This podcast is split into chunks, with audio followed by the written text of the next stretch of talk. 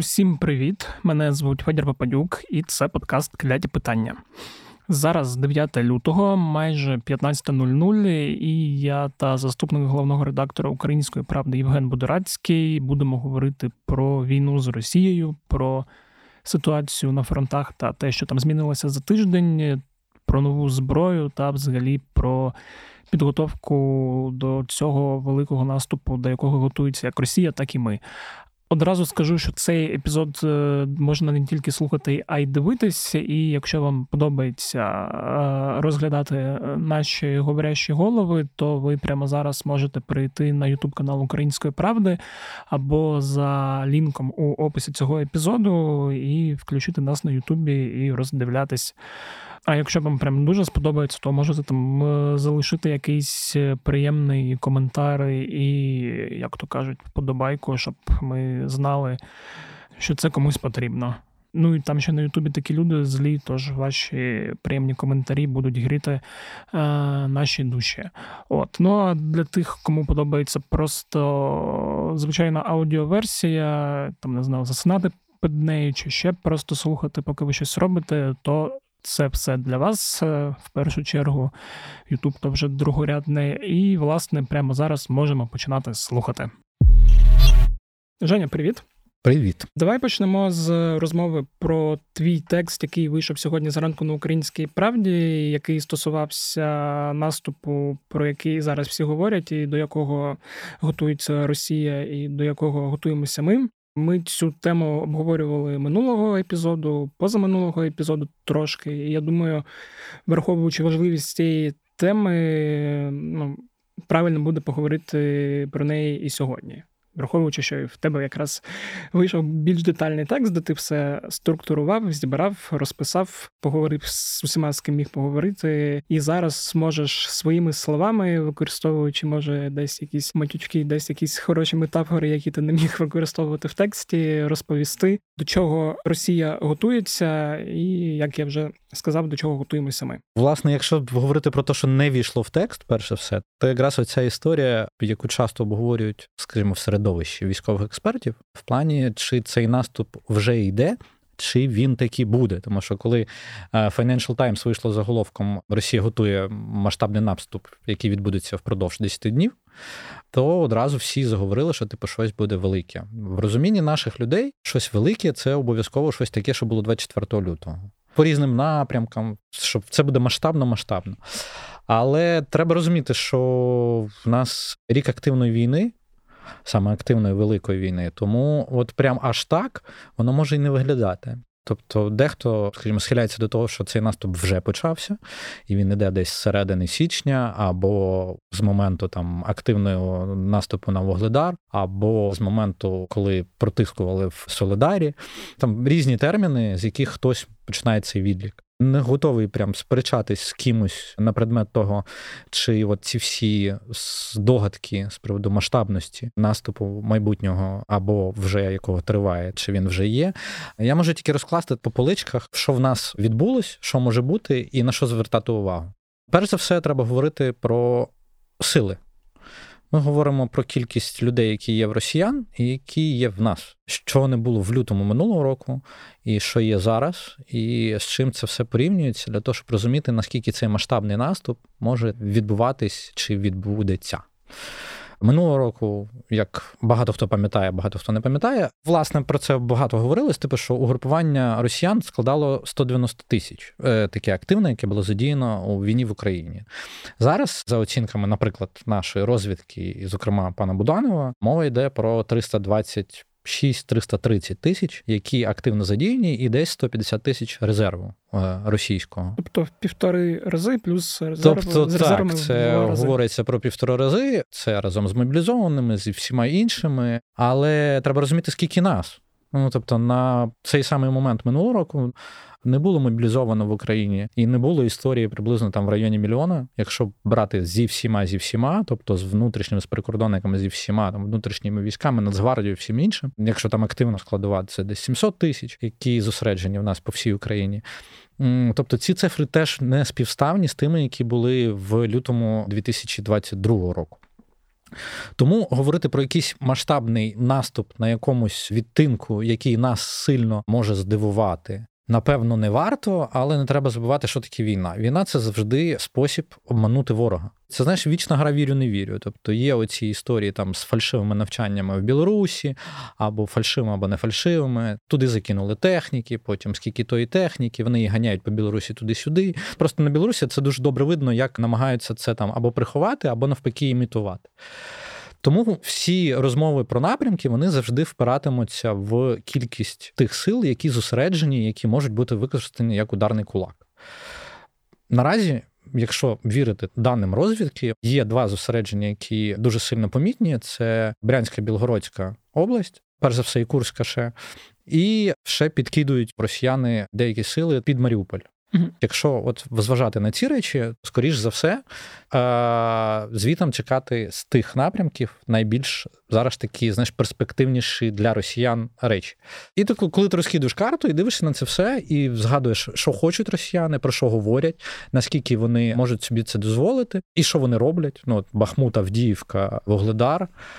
Е, де вони атакують, і згадуєш всі прогнози нашого військового керівництва політичного всі розмови російського військового керівництва, і одразу там бачиш найбільш потенційно гарячі і перспективно гарячі напрямки. Якщо виходити з цього, то ти одразу дивишся на карту і бачиш, що зараз найбільш таким, скажімо, небезпечним напрямком є, скоріш за все, Луганщина. Оскільки для того, щоб взяти Донбас, якщо вони хочуть взяти Донбас, то їм, безперечно, потрібен Слов'янськ. Слов'янськ і Краматорськ, Краматорська агломерація, взагалі, яка там з п'яти міст складається, до якої вони йдуть, по суті, з Бахмута, і по суті, до якої вони хочуть іти з Вугледара, тобто з півдня, з Бахмута це зі сходу, верніше так, південного сходу, і в них не закрита лишається північна складова, тому що атакувати в лоб, як ми бачимо, вони люблять, але в них не завжди це виходить. І перемалювати постійно людей так багато. Я розумію, що в них живої сили скільки хош, але при цьому вони теж на це мають зважати. І Мені здається, може вийти як зі снарядами, коли минулого року і минулого літа вони відстрілювали багато і не берегли нічого. Ми там їм вибивали, а потім кінець року, і щось десь стало вже не так. Ну там більше стало з логістикою, як ми бачимо, а не в плані, що вони прям сильно закінчились. Ми тож проговорювали ми з тобою ще неодноразово, чи закінчились вони, чи закінчуються. Е, поки що так і не ясно, тому що їм стало логістично складніше їх доставляти безпосередньо напередок. Це mm факт. Просто я да, читав, що вони все одно використовують менше ніж до цього. Бо так, ну але менше. На жаль, для нас ми використовуємо теж небагато. Не так багато, як хотілося б. Тому, от якщо продовжувати про забезпечення атаки на Слов'янськ і Краматорськ з півночі, то їм дуже потрібен Ізюм і Лиман. Ізюм, тому що це висота, яка дозволяє атакувати Слов'янськ нормально, або захищати з другого боку Слов'янськ, якщо ми говоримо про українські позиції. Власне, вони там стояли, і при контрнаступі вони Швидко. одразу втікали саме з Ізюму, тому що вони бачили, що саме їх групування саме там можуть розбити. І зараз часто і. По моїм даним, і за даними військових, які про це говорять, вони саме намагаються концентруватись, господи, на Луганщині, на Луганському напрямку і в районі Креміна Сватова, де ми атакували, вони зараз просто намагаються перехопити ініціативу, наступати в районі Кремінної на Лиман в районі Сватова доходити до Осколу, до річки, про яку говорили якраз після контрнаступу, який там є. І як можливий такий перспективний для них в певній мірі пункт це Куп'янськ, який знаходиться по суті за Осколом. І може стати такою, знаєш, якщо вони підуть, наприклад, з Валуйок, якщо там хтось карту побачить, і е, зрозуміє, що вони сконцентровані саме в Валуйках, саме на російській території, і можуть піти туди. Це якщо з одного боку дивитись, це от історія про Донбас і Слов'янськ. Що їм треба? Їм треба Ізюм, Лиман контролювати для того, щоб мати нормальні позиції для наступу на Слов'янськ і Краматорськ повністю. То, що називається там зробити оперативно чи щось ще інше. Якщо ми говоримо про південь і саме запорізький напрямок, який теж називають в плані не то, що перспективно, а в плані того, які вони на які вони можуть зважитись, то там в них дві мети, перш за все, це вибити то, про що ми говорили з тобою декілька разів, і ще раз можу повторити: це як вугледар, і вибити можливість налагодження транзиту залізницею з Донбасу до Криму або з Криму до Донбасу, залізницею, яка йде Волноваха, Камиш Заря і Федорівка. Це одна історія. Друга історія Ну, це більше так, от Вугледар, Велика Новосілка, це вже тут іде і Донецька, і Запорізька область. Воно потроху-потроху все зважується. Це як Південний фронт більше йде нині. І з другого боку, їм потрібно, якби знаєш, убезпечити собі логістику і. Звичайними дорогами, це логістика Бердянськ-Мелітополь, і так само далі до Донбасу.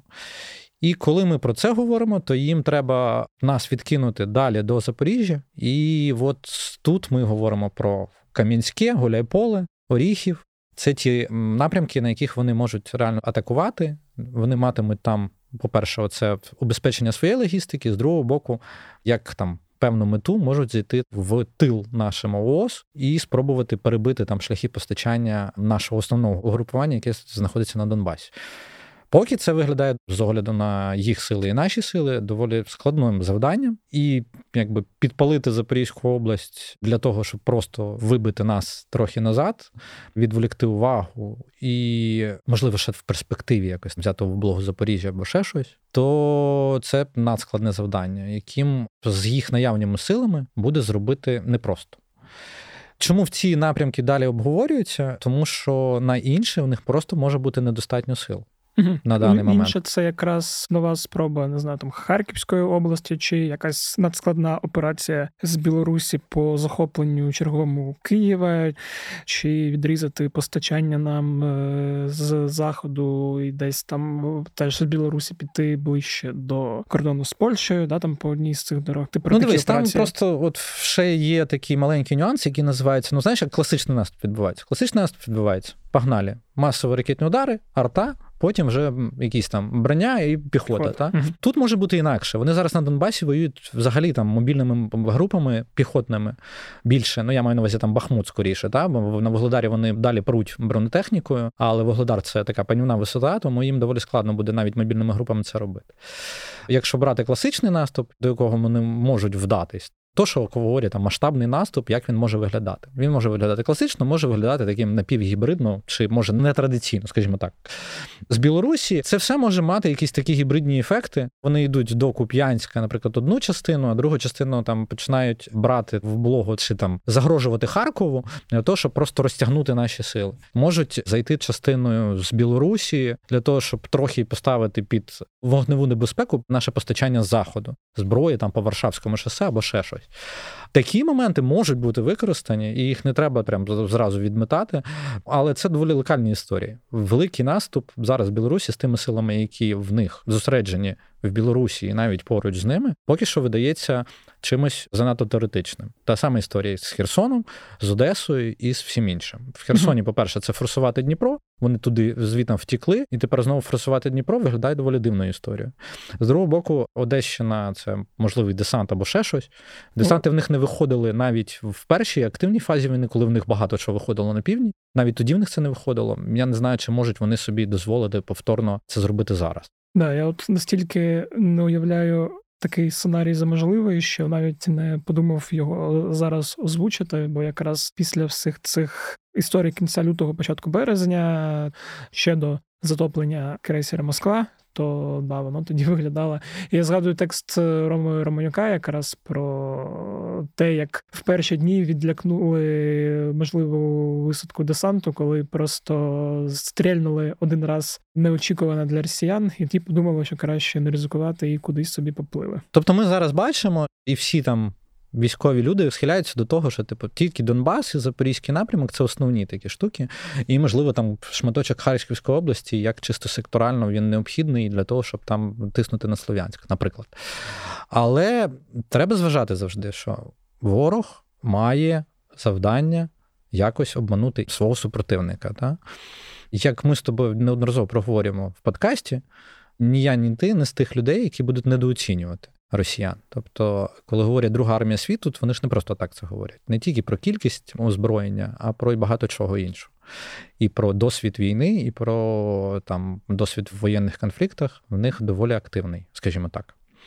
І якщо зважати на це, не треба скидати з уваги той факт, що вони все одно хочуть нас якимось чином обманути. В лютому минулого року всі наші експерти говорили теж про Донбас. Тобто очікували напад виключно з Донбасу, що вони будуть тиснути на Донбас і будуть звідти мети. Такого широкомасштабного, широкополосного, який відбувся, тоді ніхто не очікував. А, Власне, багато хто каже, що вони саме цим і промахнулись, тому що вони тоді занадто розтягнули свій фронт, не тільки наш, а й свій. Та? І тим, що ми доволі швидко змогли мобілізуватись, і був великий моральний дух і психологічна готовність наших людей, вона якраз багато в чому була вирішальною саме в той момент, коли був Київ, коли був Чернігів, коли були Суми, коли був Харків, коли був Житомир. Да, Я mm-hmm. просто нагадаю, що там теж трошки Житомирської області вони тоді активно намагались захопити. Тому зважати на те, що вони якимось чином десь побачать якусь слабку ланку в нас, намацають і спробують в нього пробити, звісно, треба цього скидати. Тому що отак воно відбувається. Тобто, якщо ти говориш, ми бачимо, що вони концентрують сили тут, то ми вони тут вдарять, це не завжди так працює прихована, імітована атаки і все інше, вони використовуються арміями і генштабами різних країн в різних е, умовах. Угу. Тому, коли я, наприклад, в цьому тексті прописував історію про Херсон, Одесу, про Київ, Білорусь і все інше, я це згадував саме тому, що варіанти можливі всілякі, просто їх ймовірність різна. Тобто від там нуль з копійками до там великої ймовірності, або вже якоїсь гарячої фази, яку ми, наприклад, бачимо на Донбасі. Тобто ми бачимо Солідар, ми бачимо Бахмут, ми бачимо Авдіївку, ми бачимо Мар'їнку, ми бачимо Вогледар, ми бачимо Лиман, ну Лиманський напрямок. Так? Чи може воно стати зовсім масштабним? От в тому і головне питання. Якщо вірити даним Financial Times, то впродовж 10 днів вже трошки менше, воно може стати там більш масштабним. uh Або може там з іншого боку десь зайти. Ну, от, от, от це ми і побачимо. Тому, знаєш, так, Донбас і Запорізький напрямок є найбільш зараз е, вірогідними, верніше, ймовірними, перепрошую. Все інше, якби теоретично. Але воно дуже легко може зайти в практичну площину. Да, мене з того, що ти сказав, цікавить два моменти. Перший це чи є якась теоретична можливість приховати якусь е, значну кількість сил і напасти несподівано в цьому супутнико простежуваному світі, коли ми все, начебто, бачимо, щоб там не знаю, от якщо ми говоримо про Одесу, щоб там 20 тисяч росіян в водолазних костюмах по дну Чорного моря йшли. А їх не вистачить 20 тисяч. Ну, ти умов, ти знаєш, ти умовно, фантастику да. пишеш, але і 20 тисяч не вистачить. От, для Ну, типу, я так умовно кажу, що або ну, якимось ще іншим шляхом, там в якійсь хмарці сховатися і з неба впасти. Ну, дивись, от хмарки, сховатися, водолази, це все, ну, звісно, ти... такі, знаєш, розряду хроніки Нарнії, та, але при цьому, звісно, нас всі скажуть, що росіяни не такі і все інше. Є один приклад, який ми бачили минулого року контрнаступ на Харківщині. Він би не відбувся, якби наше військове керівництво реально не обмануло росіян. Росіяни там не очікували наступу. Якби вони очікували там наступ, то такого контрнаступу швидкого і масово з втечами і з всім іншим не було б. Якби Стрілков знав українською, розумів, що ми туди говоримо, він би стучав би кулаком по столу і кричав: Неправда, я попереджав. Я попереджав і все інше. Це воно, звісно, красиво виглядає. Ну, я так, а, да. Це знаєш, типу, я ж вам говорив, откуда не готується нападіння. Знаєш, це з того нам. Тому тоді контрнаступ на Харківщині відбувся саме тому, що вдалося приховати якимось чином, не те, щоб приховати.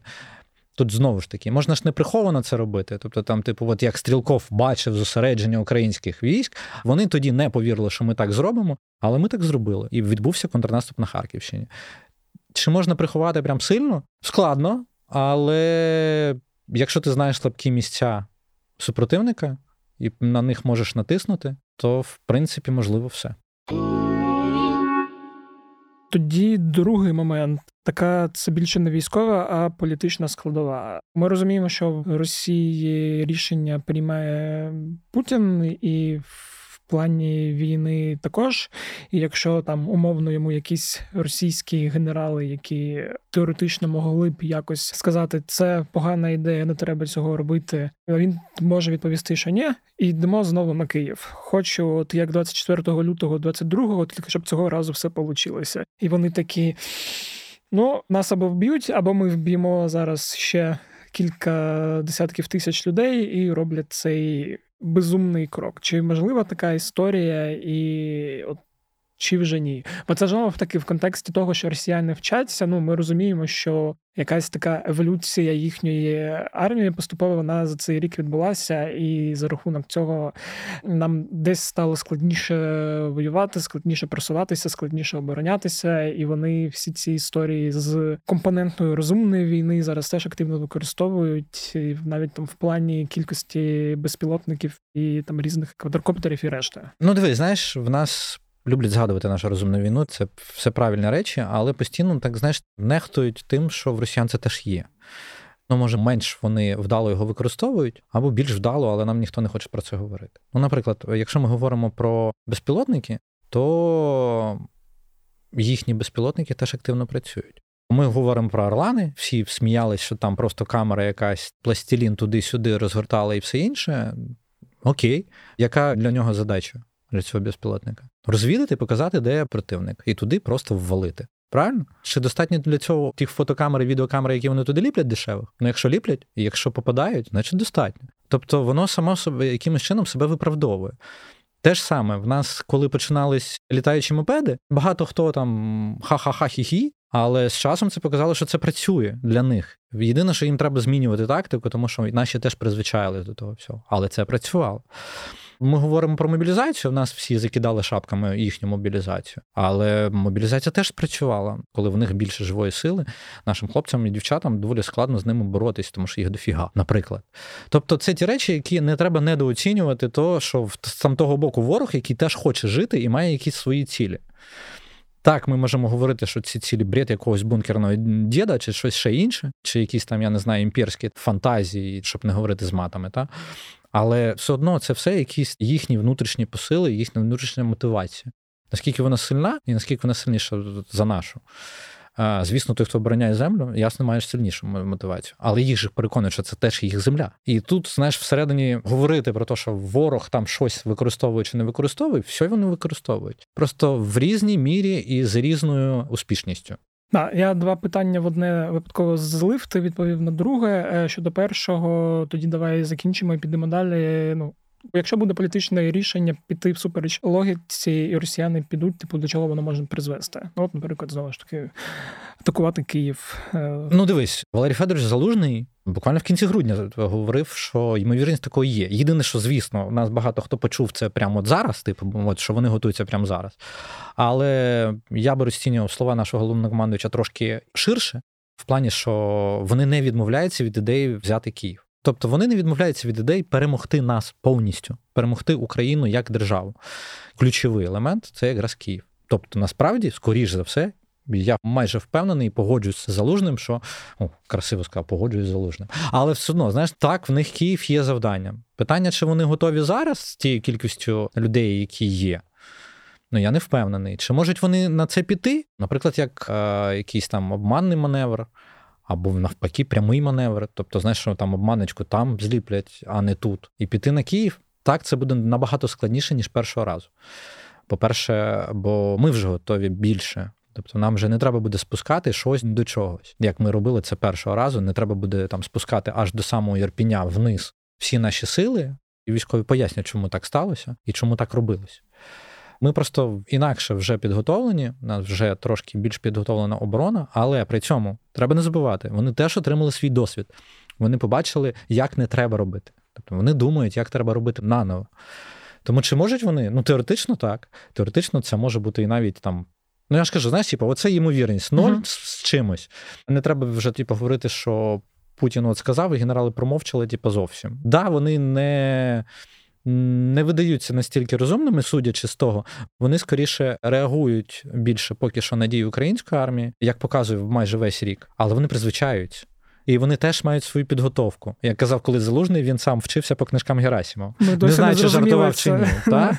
Не знаю, там, знаючи там Валерій Федорович, як він міг жартувати, не знаю, чи він жартував. Але якщо не жартував, ну значить там сидять в генштабі. Зараз ми говоримо виключно про інтелектуальні здібності, я не кажу про все інше. Там може не дуже глупі люди. Ні, я розумію, що вони досить глупі люди. Я більше ж про цей страх авторитету і в Німеччині часів Гітлера в генералітеті теж сиділи не досить е, глупі люди, але коли фюрер став трошки вже якісь речі робити не досить такі, що піддаються логіці, вони все одно продовжували виконувати ці накази. На жаль, на відміну від багатьох, я не бачу, що це та стадія, коли ми можемо говорити прямо про близький близький кінець Путіна. Mm-hmm. На жаль. Давай тоді йти далі, і щоб теж десь на близькій темі залишатися, поговоримо про те, що саме зараз, от за цей тиждень, змінилося на фронтах. Тобто, ти більше розповів про те, що може бути, і чому це важливо для росіян, і як вони це можуть використовувати в наступі. Давай власне поговоримо, що зараз відбувається, і на яких напрямках гаряче.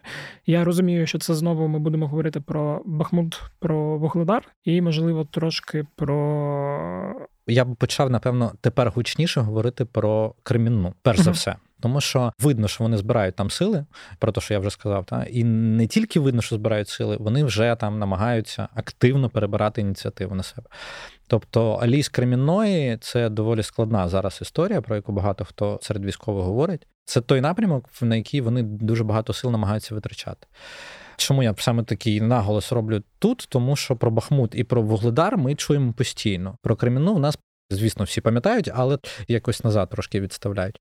Я би якраз наперед трошки її вивів, тому що uh-huh. там спостерігається уповільнення наших дій. Просто нагадаю, що ми саме там атакували, але тепер у нас ситуація змінюється. Вони намагаються перехопити ініціативу, атакувати самі.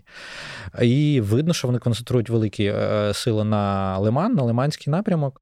Чому так? Я поясню трошки раніше.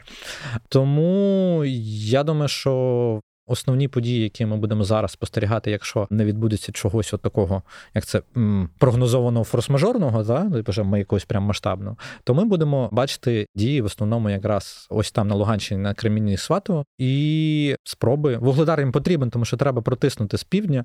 Вугледар дуже важливий, але я сподіваюся, що їхні атаки будуть мати той же ефект, який мали весь минулий тиждень. А mm-hmm. за весь минулий тиждень, за минулі 10 днів як е, говорять хлопці, і як самі російські пабліки підтверджують, їх там крамсають просто неймовірних кількостях саме в Вугледарі. В Бахмуті теж, але в Бахмуті кривава історія з обох сторін. Ну я розумію, що це якраз ефект ПВК Вагнеру, бо я так розумію, на Бахмутському напрямку ну є умовні загранотряди, і там або вперед, або розстріляємо на місці, і тому якийсь імпульс це може давати. На Вугледарському напрямку я так розумію, такого нема, бо воюють вже військові. Хто там на Вугледарському напрямку активно піхота. воює 40-155 бригада морської піхоти Російської Федерації, і поки що, слава Богу, тфу-тфу-тфу, отримують пі вибачте.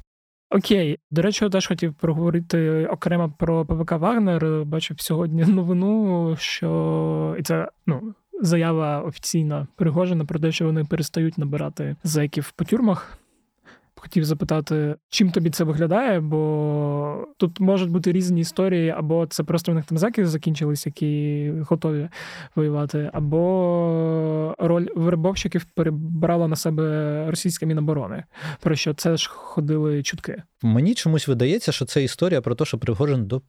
Трендівся, uh-huh. так, щоб не запікувати. Так от, вже останнім часом, якщо я не помиляюсь, перші там згадки про ПВК від Міноборони Типу там ПВК Шойгу чи Шойгу. Ну, Я про це ще минулого року читав. Ну, ці всі історії про ПВК, що всі навколо побачили, що ПВК це так, типу, прикольно.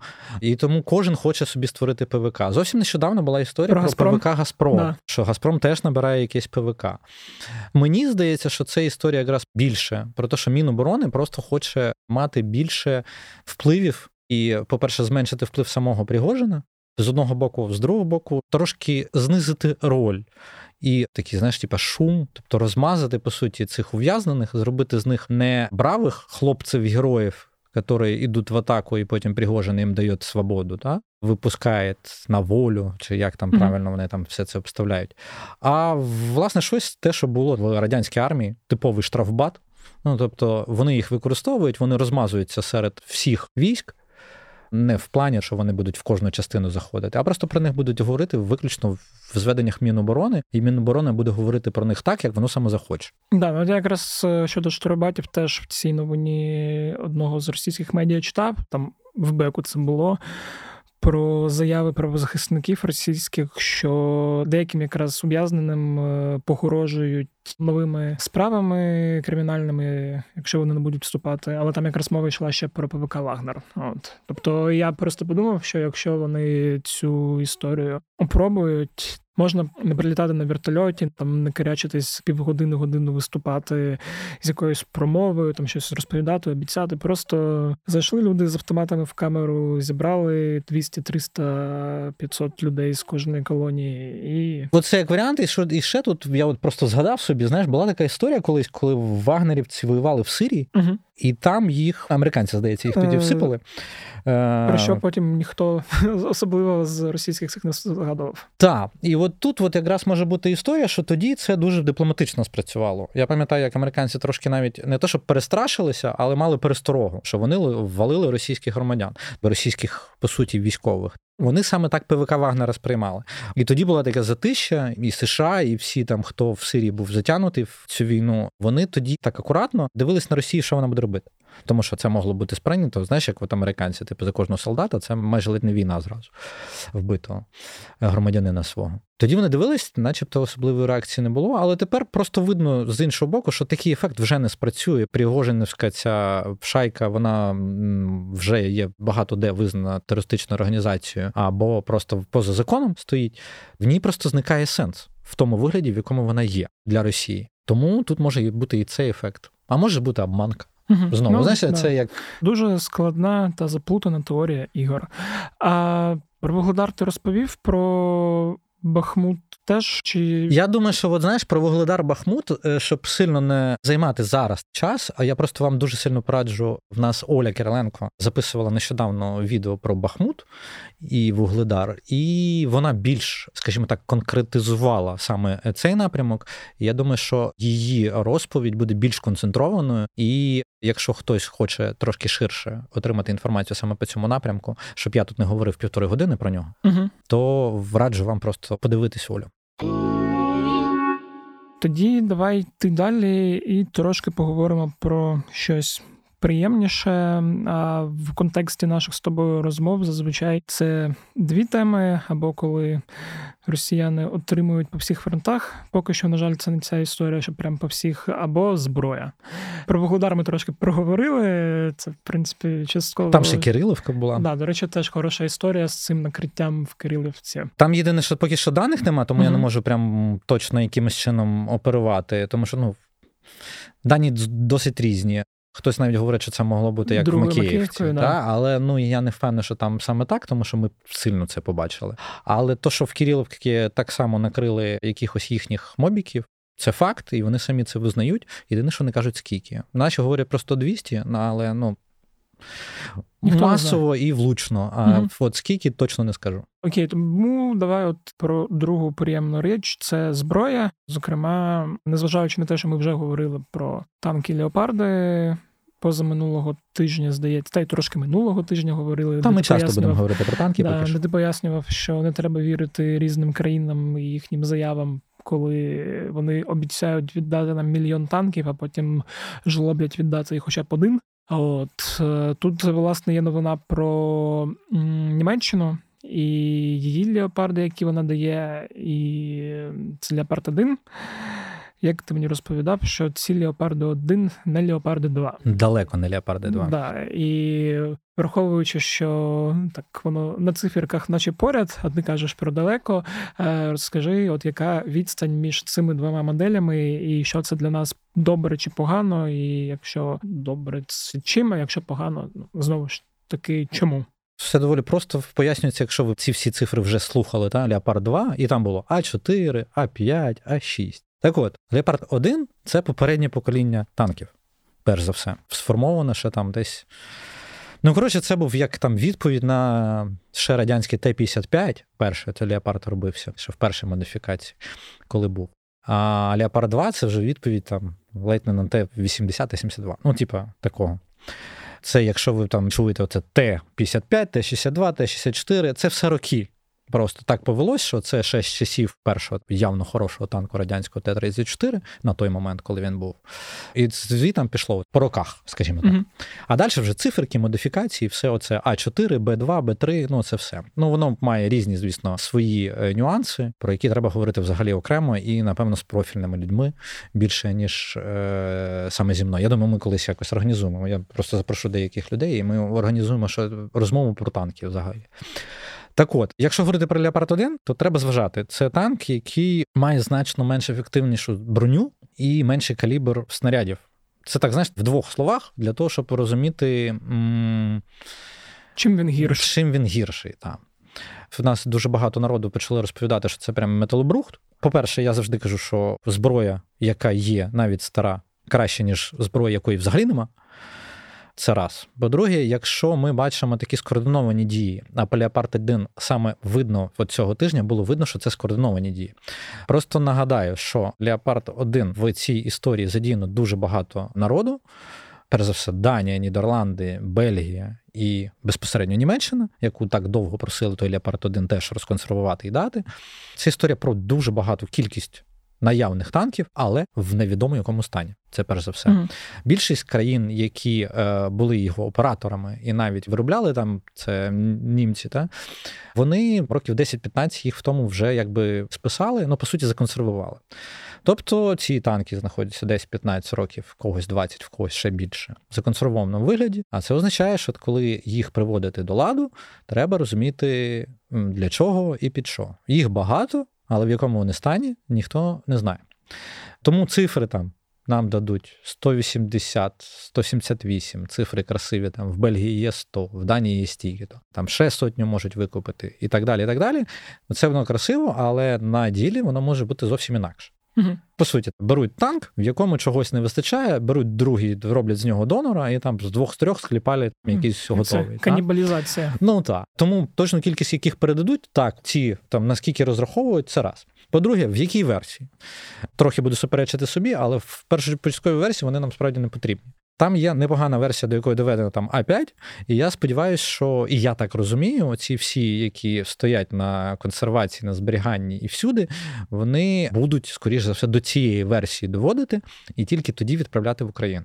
Угу. Особливість цього танку є в тому, що якраз через відсутність нормальної броні, трошки інший калібр і так далі, в тому, що його навряд можна використати як оцей кулак ударний. Це скоріше для прикриття флангів можливо, для розвідки боєм. Підтримки піхоти, тобто не так, прям як БМП використовувати, та але все одно в цього танку є перевага за рахунок того, що він менш броньований і він не такий важкий, він більш швидкий, і він краще ніж БМП може підтримати піхоту. Власне, коли ми говорили про колісний танк французький, як ти пам'ятаєш, що я говорив, що це не танк і не треба його так називати. Тут так. саме танк. Це трошки інакша історія, але її можна якимось чином використовувати в різних ситуаціях по-різному. Що з ними будуть робити? Невідомо, але я думаю, що там ця історія теж не місяця, не двох. Перш за ну, все. Я якраз хотів запитати щодо того, коли воно все прийде на святу Богом обрану українську землю, і в якій кількості, бо поки що з усіх цих е, заяв, які були, стало зрозуміло, що якась маленька частина прийде до кінця весни, а все решта дасть Бог то там в кінці року або на початку. Ну, дивись, є така історія, яка вона дуже показова саме в Леопардах 1. Не хочу просто зараз когось обманути, але є одна бельгійська компанія, яку ви часто будете читати в новинах, яка в свого часу скуповувала техніку по всій Європі. Скуповували дуже і багато, і в них багато леопардів стоїть на складах законсервованими стоїть, і вони активно зараз розповідають, що все, ми готові їх передати Україні. Передати це так, типа продати, перш за все, тому що вони підприємці, вони для чогось їх купували. З так, от бельгійський уряд і бельгійські змі якось розповіли, чому бельгійський уряд трохи прифігів з того. Тобто, бельгійський уряд каже, да, ми хочемо передати Україні танки. Давайте почали торгуватись. Свого часу вони купляли їх там по 15-20 тисяч доларів, по суті, як е, списані танки. Mm-hmm. Та? А зараз там я не впевнений, що саме такі суми, але бельгійські змі повідомляли про суму, що ця бельгійська компанія ледь не заганяла ціну під мільйон доларів за штуку за одиницю.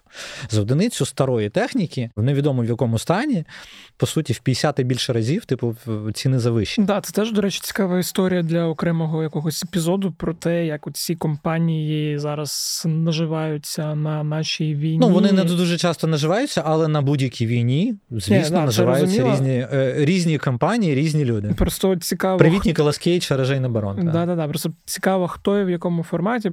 Мені десь якісь публікації потрапляли про те, що деякі ці оружейні барони, вони там е, збройні барони. Пробачте за русизм, вони там просто цінники рвуть і підіймають просто кудись до небес. Ну це попит. Ми теж генератори купляли в 3-4 рази дорожче. Це, Всі, да. хто цим цікавився напередодні зими. Ще щось є додати по техніці. А ми ти не розповів детально, коли там що може приїхати. Це все буде залежати від того, який буде формат обраний передачі на фронт. Угу. Типу, підготували батальйон, передали, можуть там роту підготувати, можуть там до бригади доводити. Це різні цифри і різні формати. Там, типу, якщо вони там роту десь кудись дадуть, ну це 10-11 угу. танків. Батальйон це 30, 31 там, ну якщо в нашій класифікації. Якщо танкова армія, то... ну там бригада, корпус, ну і так далі. Все залежить від формату того, які ми запросимо, і які вони будуть готові в якій модифікації давати. Просто хочу сказати, що на них теж треба буде вчитись. Да. Тобто, можливо, це зовсім інші будуть терміни і все інше, але їх теж треба буде вчитись, їх теж треба буде обслуговувати, їх теж треба буде знати, де обслуговувати. Просто нагадаю, що в Польщі обслуговують Леопард 2, а не Леопард 1. Це теж окрема історія. Тому будемо дивитись. Техніка потрібна, важлива. Але як швидко вона прийде, ну навряд хтось зможе казати.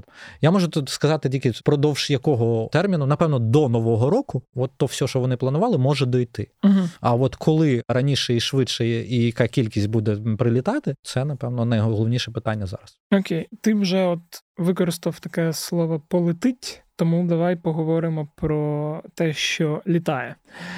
Якраз воно буде актуально в контексті візиту Володимира Зеленського, президента нашого у Велику Британію, і новини про те, що вони домовилися про навчання наших пілотів. Я не знаю, може хтось це сприйняв, що от-от вже нам дадуть якусь авіацію. Знову ж таки, ми живемо в уявленні того, що нам її дадуть. Просто ми ще не знаємо, коли це трапиться. От, Але все одно я хотів розпитати в контексті цієї новини: ну на чому власне будуть літати українські пілоти, бо це не F-16, я так розумію. На жаль. І чим воно взагалі нам може бути корисним? Ну, дивись, от з того, що я побачив, перш за все, такий маленький офтоп і повернення мене там в довеликовоєнну реальність, типу, і трошки політики і дипломатії від мене. Я тим теж займався трошки та, е, свого часу. Так от. Все, що відбувалось в Британії, воно дуже показово було, тому що Британія знову, знаєш, іде таким лідоколом. Тобто вона знову намагається пробити і зробити в цій великій коаліції партнерів перший крок про літаки. Свого часу це були челенджери в танках, і саме Британія тоді сказала, що ми даємо челенджери. Ну, тобто вони пробивали негласне табу, якесь uh-huh. чи щось таке. От хто перший дасть? Ну, це було дуже добре видно по Леопардам Абрамсам. Так? Але тут приблизно історія виглядає на дипломатичному рівні саме таким чином. І ці всі шоломи з нашого боку, і британський прем'єр, який теж в шоломі, і розмови про літаки, і про навчання наших пілотів це все про це. Але є нюанс, і в літаках тим більше. Спочатку говоримо про те, що таке навчання пілотів. Навчання пілотів, якщо говорити про королівські повітряні сили Британії, то це від нуля до двох років. Звісно, двох років в нас нема. Перше, по-друге, це якщо з нуля. Звісно, що в нас ніхто з нуля з наших пілотів туди не піде, скажімо так. Вони будуть якимось чином підготовлені. Як колись казали в нас командування повітряних сил, що в нас є вже кілька десятків пілотів з нормальним рівнем англійської мови, молодих перспективних, і вже в які брали участь в бойових діях, які готові, хоч зараз, полетіти куди завгодно і почати навчатись. Якщо відійти від тої парадигми 0,2, просто поетапно. Перше, пілота саджають за Texan Т1, є такий навчальний літак, а потім саджають за Hawk Т2. Я так підозрюю, тут можу промахнутись, тому що там більше авіаційні люди, напевно, точніше можуть це сказати. Але я підозрюю, що ми етап текст Т1, в принципі, можемо пройти доволі швидко, кожен з наших пілотів, а може навіть його дехто і перестрибнути. Тому ми говоримо про те, що ми навчаємось на Хок 2 наприклад, наші пілоти. Вона, по суті, як імітація там реально винищувач. Це з одного боку. І тут ми впираємось в саме головне: що далі? І далі, коли британський прем'єр говорить опрацювати можливість якоїсь там передачі літаків, про що наші так прочитали поміж рядків всі, то ми впираємось в одне: нема в Британії F-16. Тобто в Британії є Єврофайтер Тайфун і є F-35. Звісно, дуже б круто було отримати F-35. І враховуючи таку роль суперпартнера і все інше Британії, то напевно прям красиво б виглядало, якби нам би дали б F-35, прям, знаєш, самого стару тут заліпити. Але тут можуть бути от саме ті нюанси, про які ми не говоримо, і верніше так, от зараз ми їх проговоримо. Що просто в Британії нема того літака, про який найчастіше обговорюється і в нас, і навіть там в нашому командуванні повітряних сил. Різні літаки обговорювались навіть з самого початку: від Ашок до F-16, який зараз в усіх дискусіях виглядає як найбільш ймовірний варіант, якщо це рішення буде прийнято, ухвалене. Я не думаю, що це рішення буде таким швидким, як танки, але мені подобається початок оцієї активізації і такий, знаєш, я би це назвав, напевно, дипломатичним штурмом. Ну, Да, в принципі, так воно виглядає. А ще, якщо говорити не про літаки, а про далекобойні снаряди, там ж теж була історія про ну, про сказав... те, що нам можуть дати британці, тут да. найбільша проблема. Я проглядав, що вони нам можуть дати. В принципі, там може бути декілька варіантів. Я би не хотів зараз уточнювати саме по номенклатурі, по uh-huh. назвам, так? тому що ніхто нічого не сказав. Але варіанти можуть бути. Я не знаю, чи це Атакамс, ну, uh-huh. але варіанти Хотілось можуть бути да. зовсім різні. Тому, uh-huh. знаєш, якщо ми говорили про GLS DB постійно, та, там, минулих, це може бути щось подібне. Угу. Ну, Але ну я сподіваюся, просто це проговорено вже вслух в пакеті американському були, але ми проговорили, що терміни можуть бути зовсім різними. Та сама історія і тут вони проговорюються, враховуючи, що Британія завжди діє швидко, то це історія про можливо пришвидшення цього процесу. Так, да, бо дуже б хотілося, враховуючи скільки місяців.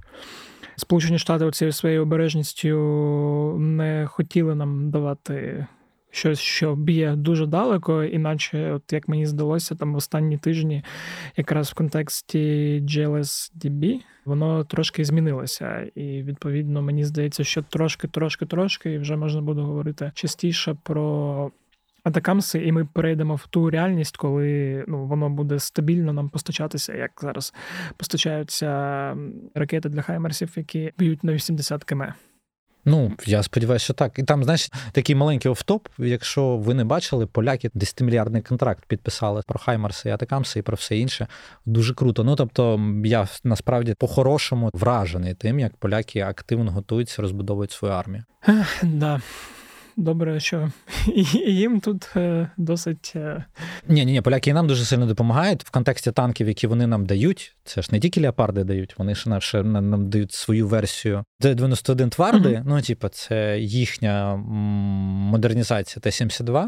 Від 30 до 60 штук вони нам дадуть одиниць там красиво разом з БМП. Вони нам хочуть просто зробити, я так розумію, е, реальну бригаду по суті, технікою оснастити. Ну, це круто, насправді. Тобто, це, якщо говорити, знаєш, типа, на позитивній ноті, якщо завершувати, то можна просто говорити про те, що поляки чудово себе проявляють як правильний сусід. Добре, що такі є. А дякую, Женя, що ти мені все це і тим, хто нас слухає та. Може, дивиться, розповів. Е, сподіваюсь, будемо виходити вже в регулярному форматі, тому наступного саме відео якщо ми говоримо про відео, так тому ну сподіваюсь, не буде всяких нюансів. Да, е, Тому наступного тижня я тебе попитаю. Ось такий от вийшов епізод. Е, сподіваюся, вам було цікаво. Якщо так, то не забувайте ділитись з друзями цим подкастом як е, аудіоверсією. Краще в першу чергу аудіоверсією, а можна і відеоверсією, якщо хтось з ваших друзів захоче якоїсь наочної демонстрації, що ці голоси десь існують. І знову ж нагадую про всякі речі, типу оцінок, е, бо це допомагає іншим користувачам подкастів розуміти, що це хороший подкаст. Тож, якщо ви користуєтесь Apple Podcasts або Spotify, то там ставте зірочки. А якщо ви користуєтесь е, Apple Podcast тільки, то можете ще й написати якийсь приємний коментар. Буду за це дуже вдячний. Якщо ви слухаєте нас з телефону, от прямо зараз можете зайти в свій мобільний банкінг е, і закинути 5 гривнів або скільки не шкода на фонд «Повернись живим або фонд Сергія Притули. Бо кожна ваша гривня вона може врятувати комусь життя і забрати його у окупанта, і цим пришвидшити е, нашу перемогу. Тому не забувайте цього робити. Якщо ви сидите в Твіттері, е, тут би сказати, підписуйтесь на мій Твіттер, але ні. Підписуйтесь на твіттер Української правди з подкастами. Я створив такий спеціальний, щоб викладати там подкасти, не забувати це робити регулярно. Лінк на твіттер з подкастами я залишу в описі.